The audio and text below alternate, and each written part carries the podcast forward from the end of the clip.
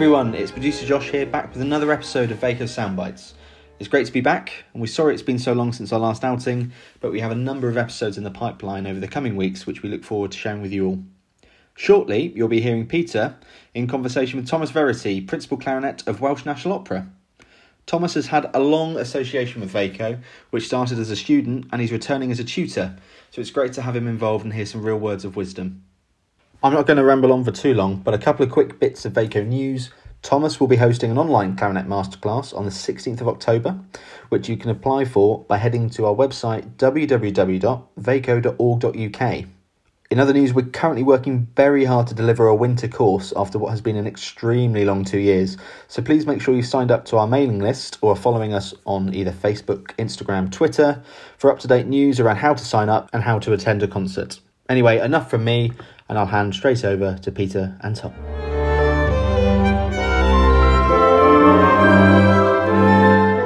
Uh, Tom, it's lovely to see you. Thank you very much for joining us on Vaco Soundbites. Now, obviously, we know each other from many, many Back. We were kind of trying to work out how long ago. We won't. We won't give precise years because that just dates us. Sometimes both. it's best just to not work it out too precisely, isn't it? Absolutely, absolutely. But um, it's lovely to see you on this on this rather uh, warm day. The last time we were doing one of these, it was stormy. Today, it's the complete opposite.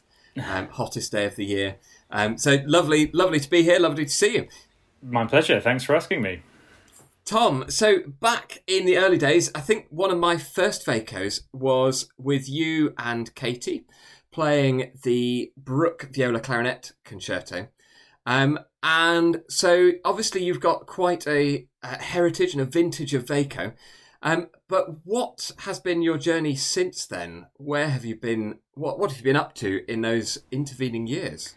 I guess I started doing Vaco basically, I think, in the end of first year at uni and finished doing Vaco well post uni, and especially with all the other ensembles that Zen and Jane are, you know, run, and with the St. Cecilia Orchestra and Mowbray, I feel like I sort of kept the link for quite a long time with, with those guys, which is lovely. Um, so it sort of just dovetailed quite naturally into professional life. I guess it really took me from student into the early days of freelancing, um, which I did around Manchester, and then I was um, lucky to get a job in the Liverpool Philharmonic. So I I worked there for seven years in the end, um, playing second clarinet, doubling E flat, and um, then I moved to London for I think about a year and a bit, and I was with the RPO as a uh, associate clarinet at that point, and then finally moved to Cardiff, where I am now, um, to be principal clarinet with Welsh National Opera. Um, I've been here two years. Um, I've done about six months of actual playing in that time because my timing was uh, well a little bit strange. I got here pretty much in time for the autumn season, and then after Christmas, everything shut down. So, um, really looking forward to actually getting my teeth into this job properly um, in the next few months. But um, but yeah, that's that's my journey in a in a nutshell. That's where I am now. Fabulous. So, uh, actually, quite a lot of those are, are very touring orchestras. Do you feel like you've kind of managed to to put down roots in any of those places, or or, or do you feel like you're kind of pulled over the world and? Um, it's always tricky, isn't it, putting down roots for a musician? Um, I think it's such a difficult balance to sort of have the excitement of that touring career, but also the uh, stability of a of a home life. But um, certainly, I mean, I wasn't in London really for long enough to do anything other than just have an amazing time and enjoy all the incredible stuff that goes on there. But um, Cardiff here is a really, really lovely, sort of settled, um, very sort of relaxed place to be. And we do tour quite a lot with the orchestra, but mainly just around the UK. Um, so there's actually quite a nice camaraderie on tour. Um, and then you know you, you sort of come home and you have your weekends and then maybe a few free days in the week just to remind yourself um, what your house looks like and uh, and uh, maybe just sort of settle back in. So yeah, it, it's always a difficult balance, but I think um, I think Cardiff is a great place actually for for putting down some roots. And there's there's a huge amount of music in, in that particular area as well, with with a, a couple of orchestras for, for a very small, effectively a very small city. Um, mm. You know, a couple of orchestras, uh, the, the uh, Welsh College. Um, you've got a, a, great base of, um, of, of arts in in that region. Um, Definitely. So uh, yeah, Um, I, I, wonder if you've got any advice for uh, young musicians. Um, I, I, grew up listening to uh, Jean Jean Paul Jeanjean's Vade um, pretty much my entire childhood. I, I can you know, go go through most of those. Uh, that's because your dad, right? I'm afraid so. uh, that that's my memory of the clarinet. Um, but uh, what advice do you have other than uh, repeating Vade many, many times. Uh, what advice do you have for young, up and, and upcoming uh, musicians? I think you need to just listen to so much music. Just every every chance you get, go and see live music. Listen to recorded music. Listen to different performers doing the same piece. Listen to music that you never thought you'd be interested in, um, because at the end of the day, you anyone almost can put themselves through those Vade exercises. And if you're persistent enough, you will learn how to play your instrument well. And then you, are sort of then you're on to the next stage, which is like, well, why did I actually learn to control this, you know, lump of wood? It's actually to to to say something and to convey a message and to make people feel something. And I think that's the ninety five percent of the whole job. Really, that's the hard bit. That's where you need to know so much about different styles, genres. You need to have a foot in you know different camps maybe if you can play a little bit by ear is quite useful and if you've got an interest in contemporary music that's going to feed in and perhaps you're interested in historical performance that might inform the way you play even on your modern instrument and i just think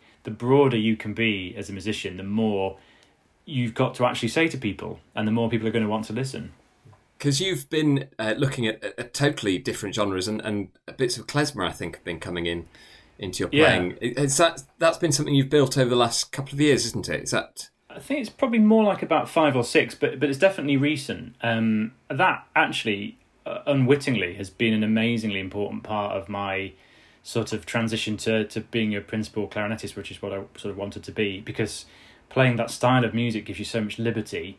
Um, partly because it's sort of you know there's improvised elements, so sometimes you might just decide to do it a different way one day, and you know, partly also because that style of music is so direct and communicative.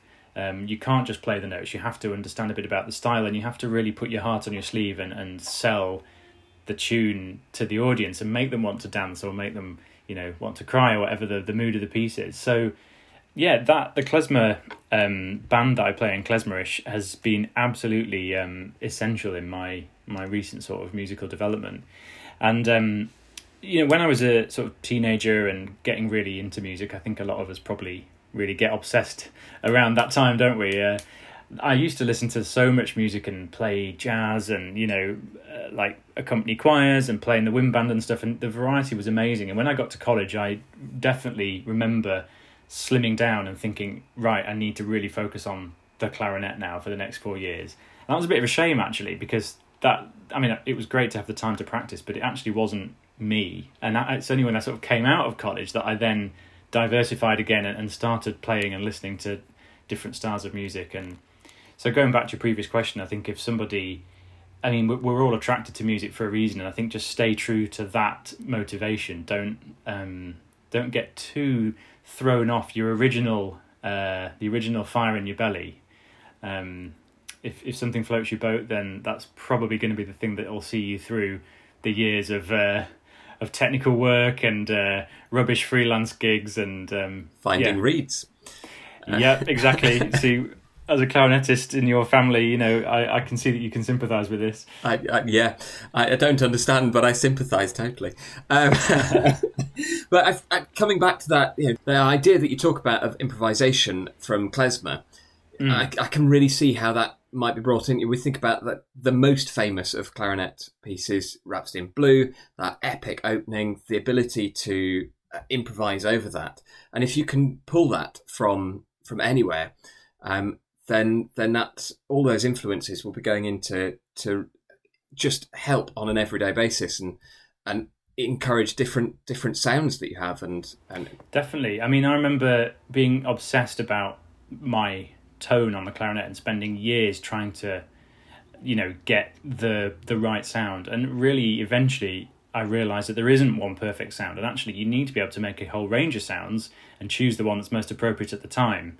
Um, so yeah, I mean, klezmer is brilliant for that. You can, you know, you can do all the naughty things that we're not supposed to do as clarinetists. You can make it squeak, you can bend it, you know, you can play with loads of air in the sound. You can really sort of pinch the sound if you want to make it very sort of um, expressive. And yeah, I would definitely recommend any clarinetist to play some jazz or klezmer. It's very, very good for you.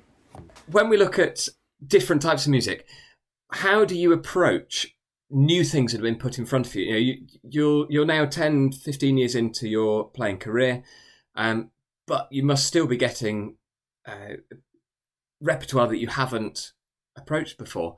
How do you uh, look at that in in in your first viewing of it, in your sight reading, in your practice, in your run up to concerts?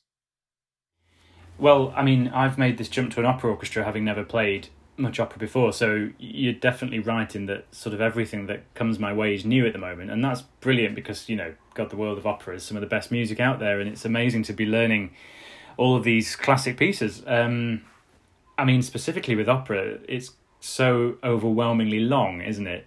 Um, so, to, to be honest, the first thing I usually do actually is watch a performance if I can find it on YouTube or um, on streaming service or something, I actually watch it and try and learn what the story's about. Keep an ear out for any interesting clarinet moments, but try and get a sense of what the whole piece is about. Um, because I know that I'm going to be spending weeks and weeks in the pit focusing on my individual part and not being able to see the stage, but I want to know how that fits into the bigger picture. I love that idea of, of really getting to know the story and you know that that ability to bring that into your playing. Um, well, opera's a gift in that respect, isn't it? Because I mean, none of it's pure music; it's all there to convey something. And you know, sometimes the tune that you see on the page, um, like I, I did, um, oh, I can't remember the exact example now. I think I did. No, I can't remember the exact example, but sometimes you see something that looks quite sort of, I don't know, maybe quite jolly or quite light-hearted on the page, and then actually when you see the place in the in the plot, you discover it's actually a, a moment of high drama or something, and that might inform the way you play it. Um, so yeah, it's really important to sort of work out what you're trying to say with the music. So on the opposite end of the spectrum, we've got pieces that perhaps you you don't get a choice in what you're playing as as a musician a lot of the time.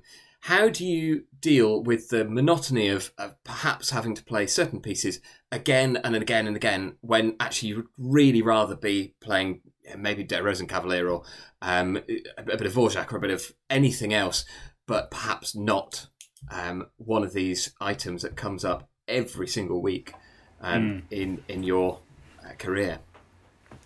Well, um, in opera, obviously, we do a lot of repetition. I mean, we might um, do twenty runs of a show or something in a season, so you do have the risk. You do run the risk of getting a bit bored. Um, but um, my when I was on trial actually here, uh, the principal cello just made a passing comment to me about how she loves the fact that we sit in different positions in every pit as we tour around the country, and she hears something different every time, and that's what keeps her interested. And that really hit home with me. And I do feel that every week you're playing the same piece, but it's a different theatre, it's a different feeling, it's a different audio experience depending who's around you, and, and you really sort of get to know the piece from every angle. So that really helps me avoid boredom in that respect.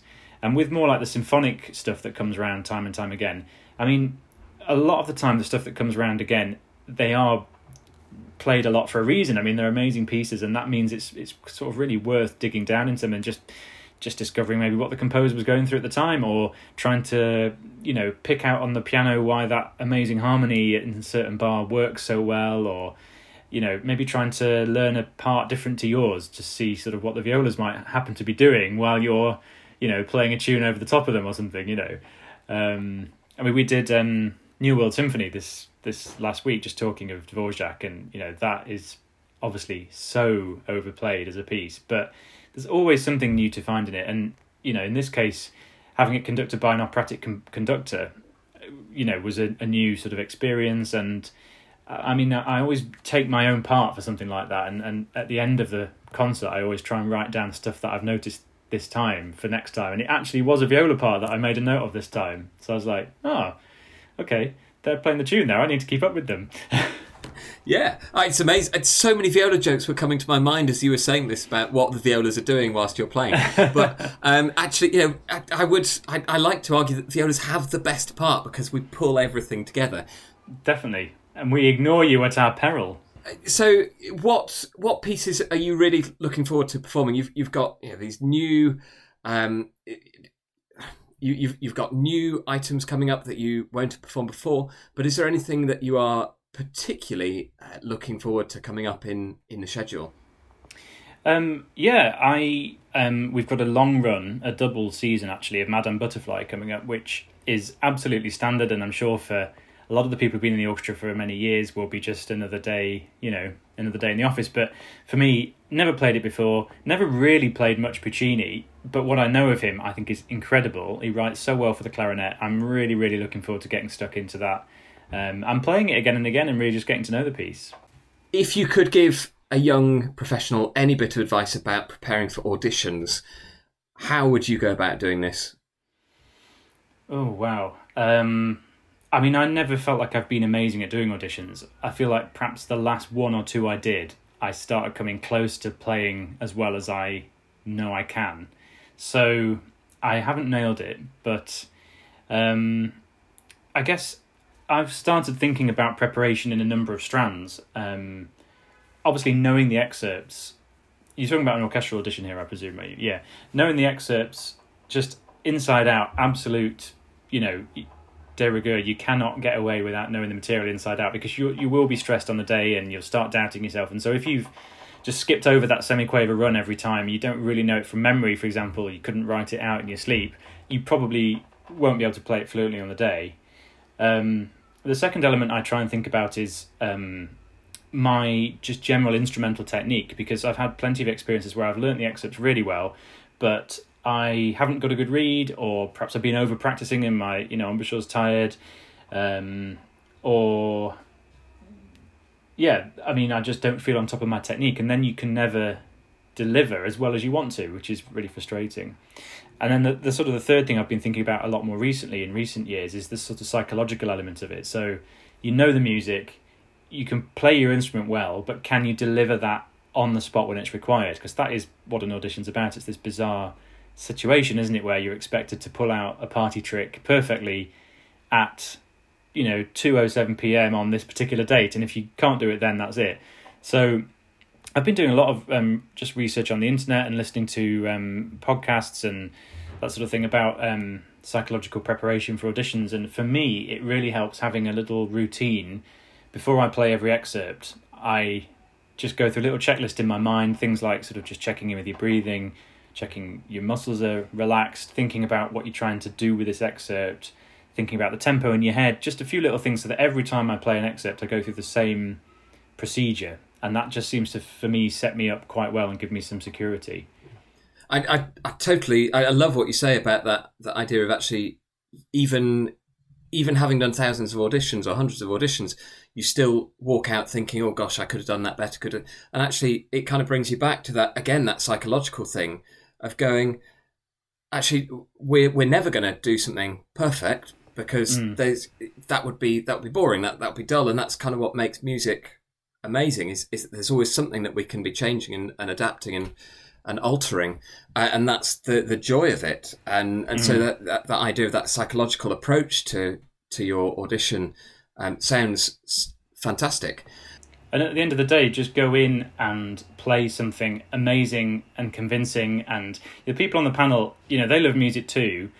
Someone said to me, actually, a, a teacher said to me a few years ago, you know, just go in and play the Tosca excerpt and make them cry, and you'll get the job you know, like he was joking, but he had a point. Like, if you can go in and just connect with these people, yeah, sure, they don't want you to squeak, they want you to not make mistakes, they want you to have an amazing sound. But if you move them, they're going to be hard pushed not to put you through. So, don't forget that all the talk about technique and preparation and, and psychology it's important but at the end of the day you're performing you're connecting with another human being and you're trying to make them feel what you feel about the piece and that is the underlying uh, sort of level for me. And they want to they want to hear you do well. They want to find someone to to fill that job. They're desperate to find an, an amazing clarinetist and an amazing musician. Mm-hmm. yeah. Love it um, I wonder if we can go back and, and touch on Vaco again. and um, just to because uh, you know, this this idea that it, it, was that bridge between a bit of college and moving into your professional life, um, and I wonder if we can we can look at your your your most enjoyable musical memory from that period of time and where how how that has shaped your career. Yeah, I'd struggle to choose one. I mean, I've had so many good memories. You know, just real incredible ex- uh, opportunities that I wouldn't have had um, in college. I mean, the very first time I played with with Vaco um, was doing a double clarinet concerto. So a friend of mine who was already in the orchestra needed someone to come and play the second part in this concerto, and I hadn't heard of Vaco, didn't really know what it was. So I was like, okay, I'll uh, I'll take a punt and I'll sign up to go and uh, you know be in Italy and Switzerland for two weeks with loads of people I don't know and play a concerto that I don't know. And it was the best thing I ever did. I mean, not not everyone at the age of 18 or 19 gets to stand up you know multiple performances around Europe playing a, a concerto with a with a great orchestra behind them so that was a really good start um, two other things that really stick in my mind the chamber music courses in the summer in the UK are amazing um, I did the uh, Beethoven septet um, with uh, an amazing group of players and we played about five or six performances around sort of churches in, in North Yorkshire and Zen was involved in coaching us, which got us to a really high level, but then he sort of let us go and we could take responsibility and, and it was basically like being in, in a, a sort of top level chamber group um, with concerts already arranged for us. Like because I'm, you know, we, we've all done chamber music now and we're all trying to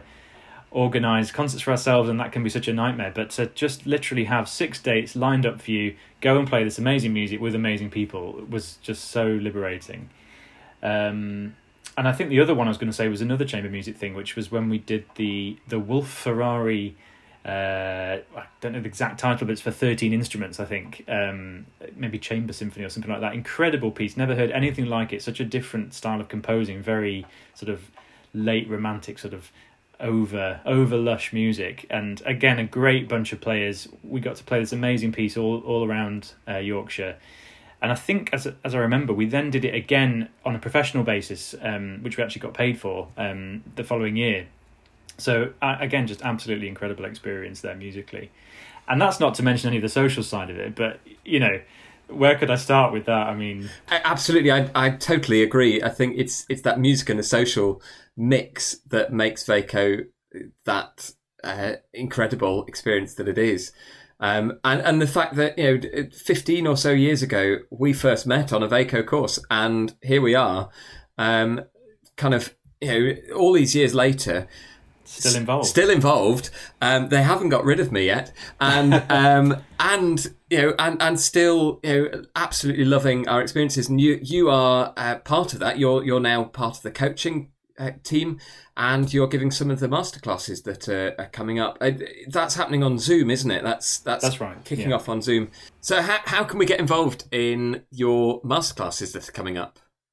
Um, well, have a look on the VACO website, uh, vaco.org.uk, and there's going to be individual lessons, but also we're going to do a bit of a group session on uh, learning a klezmer tune. So, going back to what I was saying before about how every clarinetist should learn some klezmer, here's a good chance if you've never done it before.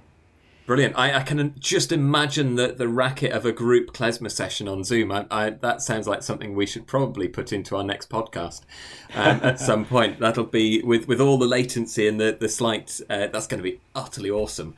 Um, yeah, totally. Brilliant. Well, it, Tom, it's always uh, amazing fun to, to, to chat and to talk about music. Um, and I know that your masterclass is going to be absolutely part of that. I, I wish I could join you. Uh, I wish I played clarinet and therefore could come along. Unfortunately, I, I don't. Um, but there will be more masterclasses from Vaco coming up very soon. And for today, thank you so much for joining us. It's been a, an absolute pleasure to see you again. Yeah, you too. Thanks for having me. Lovely to chat to you.